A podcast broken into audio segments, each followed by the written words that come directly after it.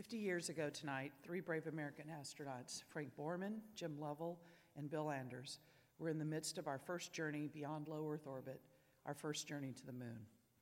This occurred in 1968, a very turbulent year, remembered for assassinations, war, and strife.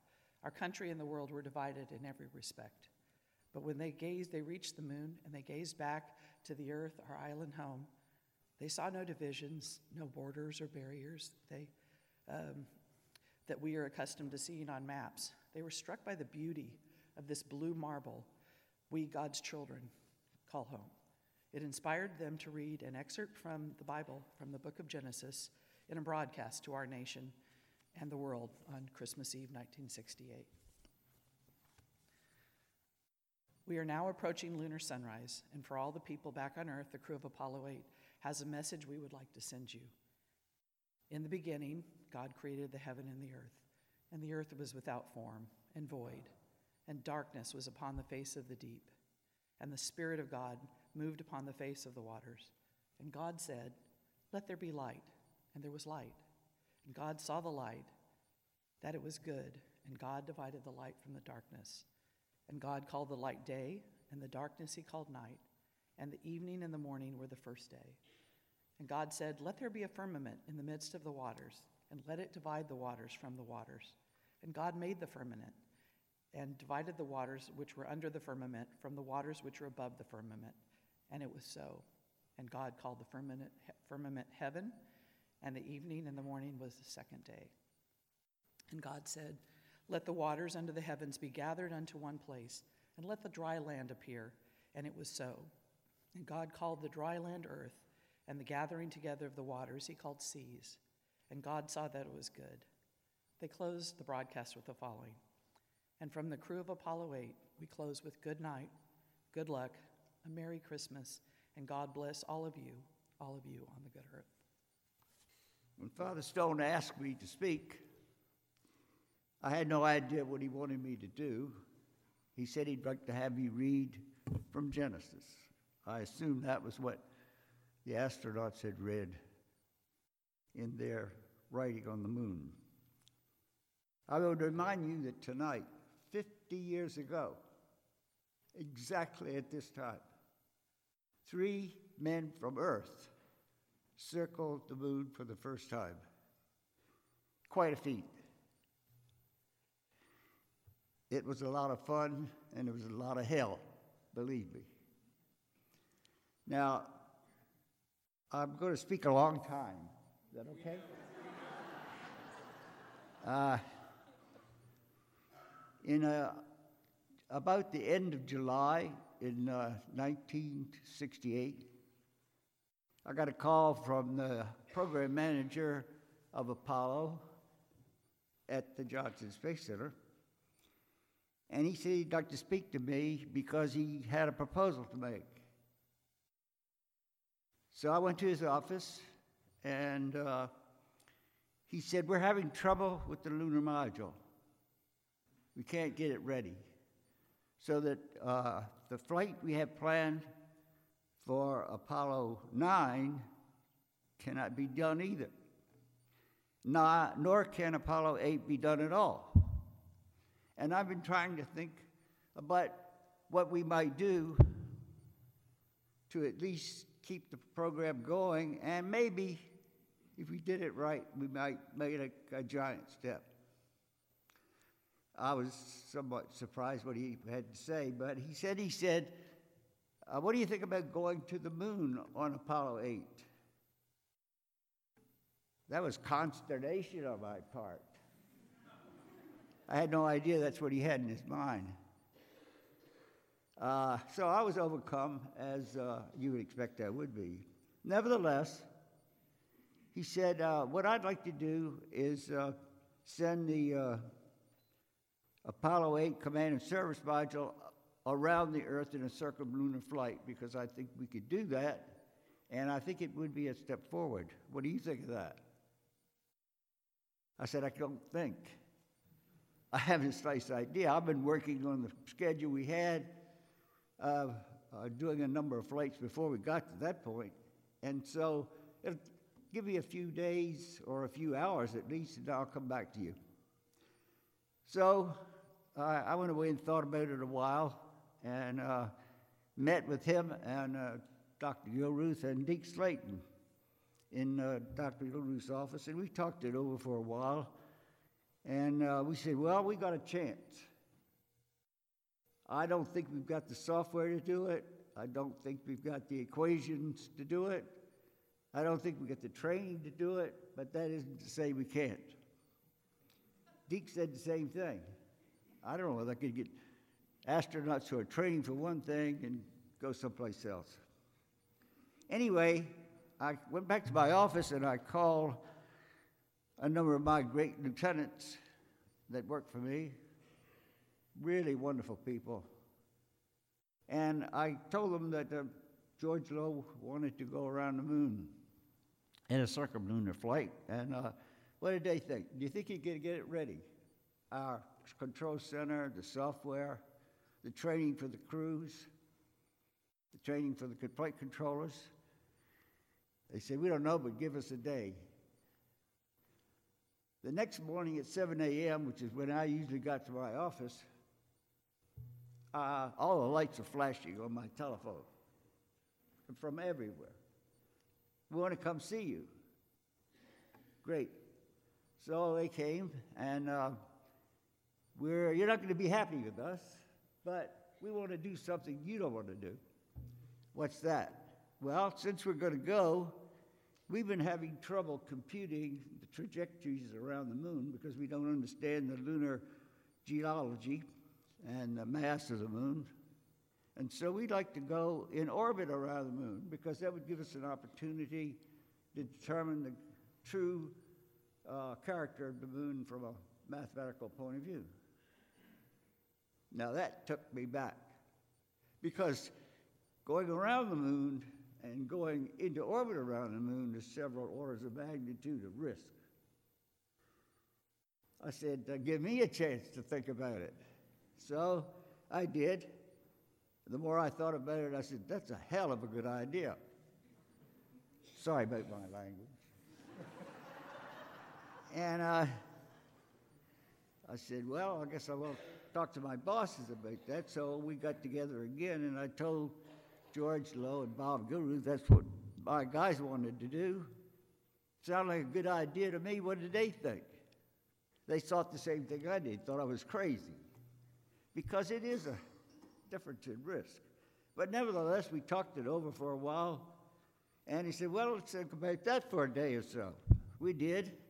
We went away. My guys came up with some ideas about how they would do the computers, how they would run the, the world that we lived in. And uh, said, Well, it gets to be a pretty good idea the more we think about it. And it, we will be able to go in exactly the same orbit as we will of the command and service module uh, when we go, and the, the one in which we would use to land on the moon.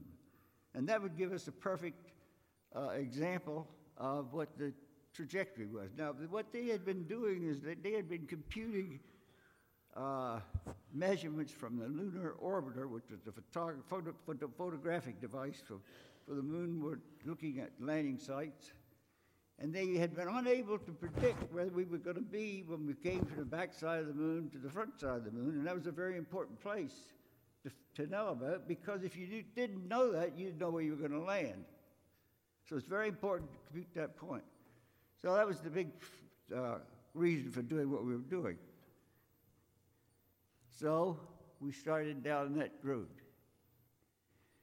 Now, in that, at that point in time, the Saturn V, which is the vehicle we had to use to go to the moon with the command and service module, was, uh, had flown two flights. On the first flight, it wasn't too bad, but the second flight, the first stage failed.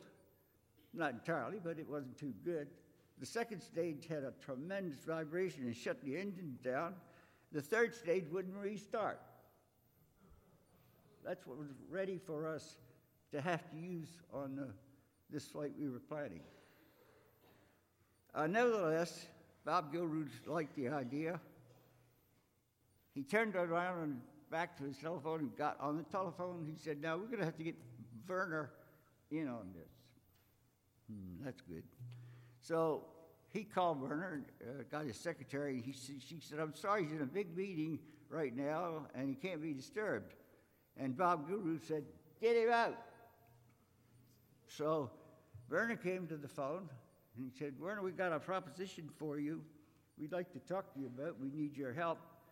We'd like to come over and talk to you. Okay, he said, I probably can fit you in in a couple of days. And Bob Gilruth said, I mean, right now. so we got in our Gulfstream, flew to, uh, flew to uh, Huntsville, Alabama, and our bosses from the Cape, General Phillips came up from the, from the Cape to the same meeting, and we met there. So George Low explained the situation to them about the, the vehicles and what our problems were, but what we th- he thought would be a good step forward. And he explained the system, and he looked at me and said, Chris, tell him what we're going to do. I didn't know what we were going to do. but a challenge is a challenge, isn't it? And so we talked it over for a while, and we knew that our bosses in Washington would not like us at all for coming up with this idea, and they said so but vehemently. Nevertheless, they said, We'll give you the chance to try it. So, for the next couple of weeks in secrecy, we planned Apollo 8. Now, Deke Slayton said, Well, I'll have to get the astronauts ready.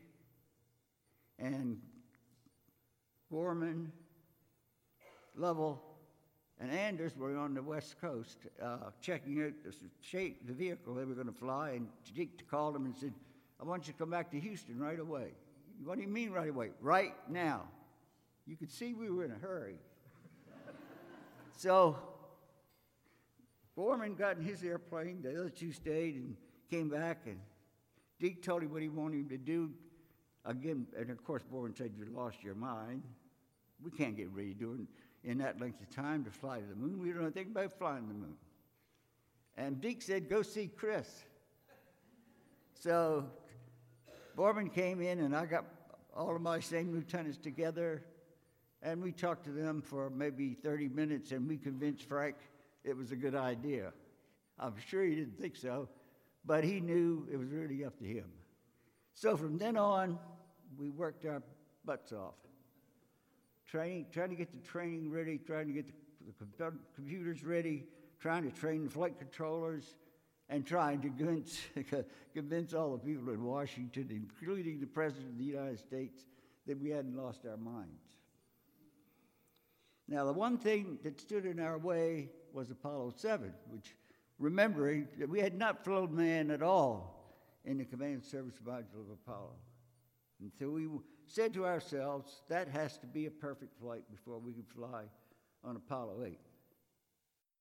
And here we are tonight, 50 years ago, remembering that on this particular night, three astronauts came around the moon for the eighth time.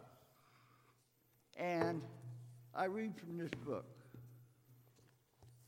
I could go further on the all the battles of Apollo 8, but I'm, so sure you might get tired of it. Uh, see if I can find this place.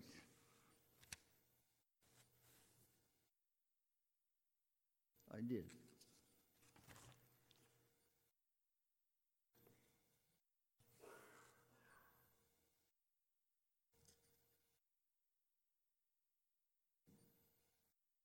Think I did. Anyway, Bill Anders said, Where is it, Father? You had it here. Thank you. 94, you don't have very good memory. uh, says, We are now approaching lunar sunrise. This was Bill Anders. And for all the people back on earth and the crew of, from the crew of Apollo 8 has a message we would like to send to you. In the beginning, God created the heaven and the earth. And the earth was without form and void, and darkness was upon the face of the deep. And the Spirit of God moved upon the face of the waters. And God said, Let there be light. And there was light. And God saw the light that it was good. And God divided the light from the darkness. And God called the earth light days, and the darkness he called night. And the evening and the morning were the first day. And God said, Let there be a firmament in the midst of the waters, and let it divide and the waters from the waters. And God made the firmament and divided the waters which were firmament and heaven. And the evening and the morning were the second day. And God said, Let the waters under the earth, under the heavens, be gathered together unto one place. And let the dry land appear, and it was so. And God called the dry land earth, and the gathering together of the waters called he seas.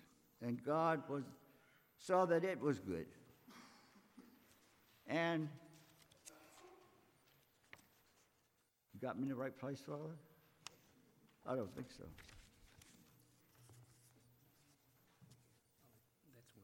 No, I got it in here somewhere. Have patience. Uh, now, Lovell continued the passage. And God called the light day, and the darkness he called night. And the evening and the morning were the first day, and God said, I've already read that, haven't I? And then Borman continued, and God said, Let the waters under heaven be gathered together unto one place, and let the dry land appear. And it was so. And God called the day land, dry land earth, and the gathering together of the waters he called seas. And God saw that it was good. Borman paused. And from the crew of Apollo 8, we close with a good night, good luck, a Merry Christmas, and a God bless you all on earth, all of you on the good earth. And the moment that ha- he said that, the screen went dark from, from the spacecraft. Inside the mission control, no one moved. Then, one after the other, there's scientists, scientists and engineers in the, in the Houston area began to cry. And that is true. I cried with them. And the agency had allowed the crew to choose whatever they wanted to say on this Christmas Eve. No oversight, no committees, not, not even a quick glance on the day of the day before they departed.